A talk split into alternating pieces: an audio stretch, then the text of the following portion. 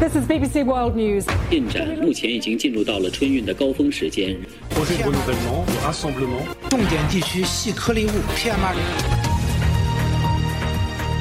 뉴스 하이라이트 오늘은 글로벌 이슈 짚어보겠습니다. 전주현 외신캐스터 나와 계세요. 어서 오세요. 네, 안녕하세요. 네, 러시아가 이달 초에 강제로 병합한 우크라이나 남부 헤르손 지역에서 전황이 불리해진 상태인데 주민들에게 대피령을 내렸다고요. 그렇습니다. 러시아가 임명한 헤르손 점령지 행정부가 현지 시각으로 22일에 전선의 긴박한 상황, 대규모 포격에 대한 위험이 증가하고 있고 테러 공격 위협으로 헤르손의 모든 민간인은 즉시 도시를 떠나서 드니프로강 동쪽으로 떠나야 한다라고 밝혔습니다. 그리고 모든 부서와 부처에도 그 그날 중으로 드니프로강을 건너라라고 명령을 내렸는데요.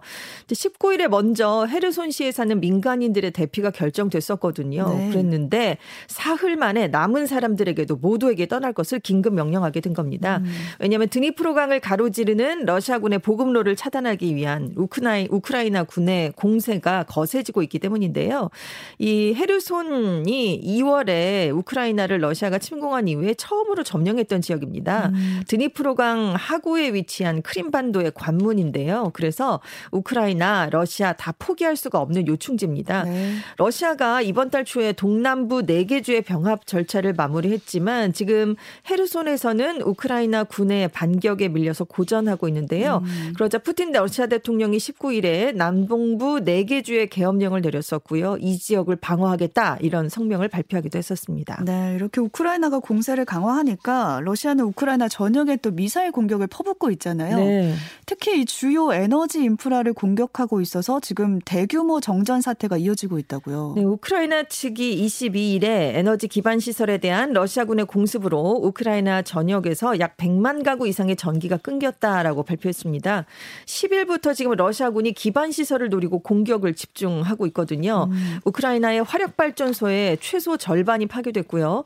전체 발전소의 40%가 가동을 멈췄습니다. 어. 그러니까 혹한기 를 앞두고 있으니까 네. 전기와 난방, 물 등을 끊어서 우크라이나인들을 고통에 몰아넣겠다는 러시아의 의도다 이렇게 분석이 되고 있고요. 특히 이제 공습이 러시아의 접경 지역뿐 아니라 전방위에 걸쳐 이루어지고 있습니다. 그래서 폴란드 국경과 한 90km 정도밖에 떨어지지 않은 우크라이나 북서부 루츠크시는 에너지 시설이 완전히 파괴됐어요. 현재 복구가 불가능한 상황이고요. 수도 키이우에도 23일 오전 11시 13분부터 계획 단전이 시작됐습니다. 지금 이렇게 러시아가 크림반도 크림 대교 폭발 이후에 민간인들을 겨냥한 보복성 공격을 가하면서 이건 전쟁 범죄다라는 비판이 잇따르고 있거든요. 젤렌스키 우크라이나 대통령은 주요 기반 시설에 대한 절대 용납할 수 없는 공격으로 전형적인 테러리스트 전술이다라고 러시아를 비난했습니다. 네, 이렇게 에너지 기반 사- 시설이 지금 폭파되면서 좀 우크라이나의 겨울이 걱정되고 네. 있는 상황입니다. 또 얼마 전에 러시아 전투기가 자국 아파트에 떨어지는 일이 있었는데 이번에 자국 주택가에 또다시 추락하는 사고가 발생했다고요. 네, 17일에 우크라이나와 인접한 러시아 남부 도시 아파트에 수호위 전투기가 추락을 해서 15명이 숨졌었는데요. 이번에는 시베리아 동부 지역 이르쿠츠크에서 또 주택가에 러시아 전투기가 추락했습니다. 이 전투기 한 대가 2층짜리 주택에 추락해서 전투기 조종사 2명이 숨졌는데요. 이 주택 부근에서 추가 인명 피해는 발생하지 않았다라고 러시아 당국이 밝혔습니다. 이 이르쿠츠크가 수호위 전투기 생산 공장이 있는 것으로 알려지고 있어요. 그래서 이번에 추락한 전투기는 공군에 인도되기 전에 훈련 비행을 하다가 발생한 것으로 지금 전해지고 있는데 네. AP통신은 이번 러시아 전투기 추락이 우크라이나 전쟁이 시작된 이후 11번째 발생한 비전투 사고다 이렇게 보도했습니다. 네. 이런 가운데 또 이런 보도도 나왔습니다. 러시아가 우크라이나 어린이들을 자국으로 끌고 가서 강제로 입양을 시키고 있다고요. 네, 자국으로 강제 이송한 수천 명의 우크라이나 어린이를 입양을 활용해서 전리품으로 만들고 있다라고 아. 뉴욕타임스가 지적을 했는데요. 이 제네바 협약은 전시의 민간인 보호를 위해서 강제 이주를 금지하고 있거든요. 그래서 점령지에서 주민들, 특히 어린이들을 강제 이주시키는 건 전쟁 범죄일 뿐만이 아니라 종족 말살, 즉 제노사이드에 해당할 수 있다. 이런 비판까지 나오고 있습니다. 지금 뉴욕타임스가 러시아로 강제 강제 이주된 어린이, 이 어린이들의 가족들을 인터뷰를 한 건데요. 네. 지금 러시아 당국이 고아들이나 집단 거주 시설에 살던 아이들은 물론이고요. 친척이나 보호자가 돌려달라라고 음. 요청하는 경우에도 강제 이주를 시켰다고 합니다. 그래서 이 조직적으로 이렇게 어린이들을 러시아에 재정착시키려는 건 우크라이나가 러시아의 일부다 이거를 알리는 의도도 있고 불법 침공을 좀 숭고한 목적의 작전인 것처럼 포장하려는 음. 푸틴 대통령의 전략이다 이런 얘기가 나오는 데 왜냐하면 어린이들을 이용해서 러시아를 자비로운 구원자 이렇게 묘사하는 아. 선전전이 될 수 있다는 겁니다. 아이들은 원하지 않을 텐데요. 그렇습니다. 러시아로 이주하는 과정에서 가고 싶어하지 않는 아이들까지 폭력을 동원해서 강압적으로 이동시킨 것으로 지금 나타나고 있거든요. 음. 러시아가 우크라이나 어린이들을 얼마나 강제로 데려갔는가 이 숫자는 지금 정확하게 파악이 되고 있지 않지만 일단 우크라이나 당국은 수천 명에 이를 것이다 이렇게 보고 있습니다. 네, 러시아의 우크라이나 공격이 불러온 지금 에너지난 인플레이션 이게 장기화되고 있잖아요. 네. 그래서 유럽 곳곳에서 시위가 벌어지고 있는데요. 잔뜩 올라간 에너지 가격 낮춰라, 임금은 올려달라 이런 시위입니다. 그렇습니다. 지금 유럽에서 에너지 요금, 식량 가격이 굉장히 높아지고 있죠. 그래서 에너지 가격이 유로화를 사용하는 19개국의 인플레이션을 사상 최대치인 9.9%까지 음. 끌어올린 상황입니다. 그래서 이제 유럽 곳곳에서 계속해서 시위가 확산되고 있는 모습이에요.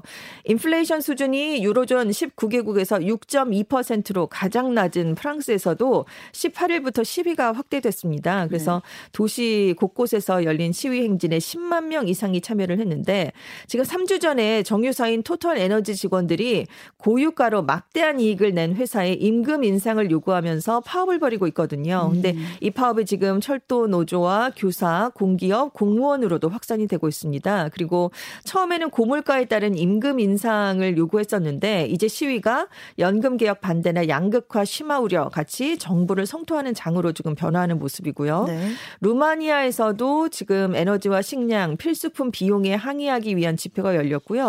체코에서도 에너지 위기에 대한 정부의 대처가 불충분하다라면서 시위가 이어지고 있습니다. 음. 그리고 영국에서도 철도 노동자, 간호사, 항만 노동자, 변호사 등이 최근 몇 달 동안 40년 만에 최고치인 10.1%의 인플레이션에 상응하는 임금 인상을 요구하면서 파업을 벌이고 있고요. 독일 루프찬자 항공 조종사들 그리고 유럽 전역의 다른 항공사 노동자들도 인플레이션에 따른 더 높은 임금을 요구하면서 파업을 벌이고 있습니다. 그래서 전문가들은 올겨울에 유럽에서 가스 공급이 예기치 않게 중단이 되면 시민들의 불안과 정부에 대한 불안정은 더 커질 수 있다 이렇게 전망했습니다. 네, 진짜 유럽 곳곳에서 시위가 나고 있네요. 네. 프랑스, 루마니아, 영국, 체코, 독일에서 지금 곳곳에서 시위가 벌어지고 있는 상태입니다. 중국 얘기도 해보겠습니다. 시진핑 중국 국가주석의 집권 3기를 이끌 지도부가 어제 출범을 했는데요. 중국 공산당의 최고 지도부죠. 상무위원이 전부 시주석의 측근들로 채워졌어요. 그래서 평가가 나오는 게 시주석 1인 독주 시대가 열렸다. 이렇게 말하고 있습니다. 그렇습니다. 중국 공산당이 어제 20기 중앙위원회 1차 전체 회의를 열었습니다. 정치국 상무위원 7명 그리고 이들을 포함한 정치국원 24명을 선출했는데요. 시주석이 당 총석이 겸 중앙군사위원회 주석으로 다시 선출되면서 3연임을 공식화했습니다. 네. 그리고 이제 7명의 상무위원회는 시주석과 함께 왕후닝 중앙 서기처 서기, 자올러지 중앙기율검사위원회 서기가 유임이 됐고요. 그러니까 이제 네 명이 새로 진입을 한 건데 음. 리창 상하이시 당서기, 차이치 베이징시 당서기, 딩쉐샹 중앙 판공청 주임, 리시 광둥성 당서기가 발탁이 됐습니다. 그런데 이네 명이 다 시주적 사단을 일컫는 시자진 출신이에요. 음. 그래서 형식적으로는 지금 상무위원 7명의 집단 지도 체제지만 실질적으로는 시주석이 모든 권력을 독점하고 정책 결정을 주도할 것이다 이렇게 예상이 되고 있습니다. 그 이제 입장 순서를 보면 당내 서열 순서를 알고 알 수 있거든요. 그런데 상하이시 당서기를 지낸 리창이 지금 두 번째로 입장을 했습니다. 시 주석에 이어서 그래서 내년 3월에 리커짱 총리의 후임 국무원 총리로 발탁될 것으로 지금 전망되고 있고요. 지금 시 주석이 2017년에 두 번째 임기를 시작할 때와 마찬가지로 이번에도 후계자를 지명하지 않았습니다. 네. 그래서 세 번째 임기가 이제 2027년에 끝나는데 그 이후에 후계 구도도 불확실해졌어요. 그래서 음. 시 주석이 3연임을 넘어서 종신 집권을 시도할 것이다라는 관측까지 나오고 있습니다. 네, 또 말씀하셨듯이 시 주석 측근으로만 상무위원이 채워져 있는 상태잖아요. 견제 세력이었던 공산주의 청년단 공청단 출신은 지금 한 명도 지도부에 남지 않았단 말이에요. 그렇습니다. 그 점이 좀 눈길이 가고 있습니다. 그렇죠. 이게 굉장히 크게 지금 주목을 받고 있는데요. 시진핑 주석 2기 최고 지도부를 구성했던 리커창 총리, 왕양 전국 인민 정치협상회의 주석이 상무위원회에서 제외됐습니다. 음. 그리고 공청단의 차기 주자이자 후진타오 전 주석이 후계자로 낙점을 했었던 후추나 부총리가 상무위원은 물론이고요. 24명의 정치국원 명단에도 들지 못했습니다. 그래서 혁명 원로 자제 그룹인 태자당 그리고 상하이 출신의 정치 실세인 상하이방들도 전멸을 해서 이제 중국 정치 권력 안에서 개파 간 균형과 견제가 완전히 사라지게 됐습니다. 그래서 주요 외신들은 절대 권력을 쥔 시 주석이 내부적으로는 반대 의견을 더 철저하게 통제하고 대외적으로는 서방과의 대립을 계속할 것이다. 이렇게 보고 있습니다. 네. 다음 소식으로 가보겠습니다. 영국의 차기 보수당 대표 그러니까 총리 후보이기도 하죠. 총리 후보 마감이 영국 시간으로 24일인데 유력 후보인 보리스 존슨 전 총리가 출마할 걸로 지금 예상이 되고 있었는데 네. 재도전하지 네. 않는다고 밝혔습니다. 그렇습니다. 존슨 전 총리가 성명에서 의원들의 지지에도 불구하고 총리직 출마가 옳지 않은 길이다라는 결론에 도달했다라면서 당이 통합되지 않으면 잘 통치할 수가 없다라는 음. 얘기를 내놨습니다. 존슨 전 총리는 의원 102명의 지지를 받았다 이렇게 밝혔는데요. 지금까지 의원 145명이 순핵 전 재무장관을 음. 공개적으로 지지하고 있습니다. 네. 이 총리 후보 후보 등록 마감이 영국 현지 시간으로 24일 오후 2시예요. 그런데 지금 후보는 최대 3명까지 가능한 상황인데 만약에 후보가 한 명이면 바로 결과가 나옵니다. 그런데 지금 3위를 달리고 있는 모돈트 원내대표가 완주할 의사를 밝히고 있거든요. 음. 그래서 만약에 이제 후보가 두 명이 되면 이제 오후에 원내 투표를 하고 오후 6시에 결과가 나오지만 이게 순위만 결정을 하는 거지 총리가 결정되는 건 아닙니다. 그래서 음. 이후에 후보들이 선거 유세를 하고요. 이제 온라인 투표를 투표를 하는데 이 온라인 투표가 28일 오전 11시에 마감이 되거든요. 그러니까 이 투표 결과에 따라서 28일에 차기 영국 총리가 결정이 됩니다. 네. 다음 소식 가보겠습니다. 일본 정부가 엔달러 환율의 심리적 마지노선인 1달러에 150엔을 돌파하니까 한 달 만에 다시 외환 시장에 개입했습니다. 그렇습니다. 일본 정부와 중앙은행이 달러 대비 엔화 가치가 32년 만에 150엔을 돌파한 21일 오후 11시쯤에 뉴욕 외환 시장에 개입을 했습니다. 그래서 11시 40분쯤에 1달러에 151.50엔이던 엔달러 환율이 22일 새벽 1시쯤에는 144엔까지 내려갔는데요. 지난달 22일에 일본 재무성이 24년 만에 외환 개입에 나선 적이 있습니다. 그 음. 뒤에는 단호한 조치를 단행했다 이런 발표를 내놨었거든요. 그런데 이번에는 특별한 언급을 하지 않고 있습니다. 음. 그리고 주말을 앞둔 심야 시간에 해외 외환 시장에서 다른 외국 당국과 연계하지 않고 일본 정부가 단독으로 거래를 시행을 했거든요. 이제 슈니치 재무상은 엔화 가치 하락이 계속되니까 과도한 변동에 적절한 대응을 취할 것이다 이렇게 여러 차례 밝힌 적이 있, 기도 합니다. 네. 이 재무성이 지난달에 외환 개입을 했을 때는 우리 돈으로 27조 6천억 원을 투입했거든요. 음. 그래서 그때 환율을 한 5엔 가량 조정을 했는데 시장에서는 이번에 한 7엔 정도가 조정이 돼서 더 많은 돈을 썼을 것이다 이렇게 음. 보고 있고요. 지난달 말 기준으로 일본의 외환 보유액이 우리 돈으로 약 1,747조 원이었습니다. 이게 전월 말과 대비해서 4.2%가 줄어든 건데요. 이번에 환율을 더 크게 개입을 했으니까 이 외환 보유액 규모가 더 줄어들었을 것이다 이렇게 전망되고 있습니다. 네, 그렇게까지 하면서 지금 시장에 개입을 했는데 이 효과가 좀 오래 가진 못할 거다 이런 전망 나오고 있습니다. 네, 일본 정부와 일본 은행이 엔화 가치를 방어하는 데는 일단 성공을 했습니다. 하지만 엔화 가치 하락의 핵심 원인인 미국과 일본의 금리 차가 좁혀지지 않는다면 음. 이 외환 개입한 효과가 단기에 그칠 것이다 이런 의견이 우세한데요. 니혼게이자이 신문은 엔화 약세의 근본 요인이 사라지지 않으면서 이번 외환 개입 효과가 몇 주밖에 가지 않을 것이다. 이렇게 예상을 내놨습니다. 일본은행이 27일에서 28일에 기준금리를 정할 예정인데요. 이번에도 금리가 인상될 가능성은 거의 없을 것으로 관측되고 있습니다. 네. 히잡을 쓰지 않고 국제 스포츠 대회에 출전했던 이란 선수가 있었는데요. 본국으로 돌아간 뒤에 지금 가택 연금 상태에 놓였다 이런 주장 나오고 있어요. 네, BBC 페르시아어 즉 이란어판이 21일에 소식통을 인용해서 이 스포츠 클라이밍 선수죠. 엘나즈 레카비 선수가 이란 올림픽위원회 건물에 사복요원의 감시를 받는 상태로 구금이 됐었다가 지금은 가택 연금 상태에 놓여 있다라고 보도를 내놨습니다.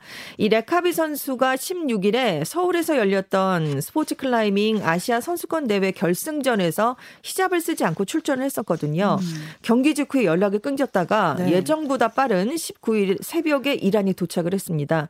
그때 이제 인터뷰를 했는데 국영 매체 내놓은 설명이 신발을 신고 장비를 착용하느라 바빠서 히잡을 쓰는 걸 잊어버렸다 이렇게 음. 해명을 한 겁니다. 그런데 다음 날에 이 레카비 선수가 귀국했을 때랑 똑같은 옷을 입고 이란 체육부 장관을 만났거든요. 그러니까 귀국 을 했는데 집에 못 돌아갔던 게 아니냐 이런 음. 의혹이 제기가 됐고 네. 공항에서 했던 해명도 이란 당국이 진술을 하지 않으면 가족들의 재산을 빼앗겠다라고 협박을 했기 때문이다라고 이 소식통이 전했습니다. 지금 이란에서는 반 그러니까 히잡을 쓰지 않았다는 이유로 경찰에 체포됐다가 의문사한 여성 때문에 한 달 넘게 반정부 시위가 이어지고 있는데요. 이란 당국의 폭력 진압에 의해서 지금까지 27명의 어린이를 포함해서 음. 적어도 215명이 숨진 것으로 지금 알려지고 있습니다. 네, 오늘 이란 소식까지 살펴보겠습니다. 전주현 캐스터와 함께했습니다. 고맙습니다. 네, 감사합니다.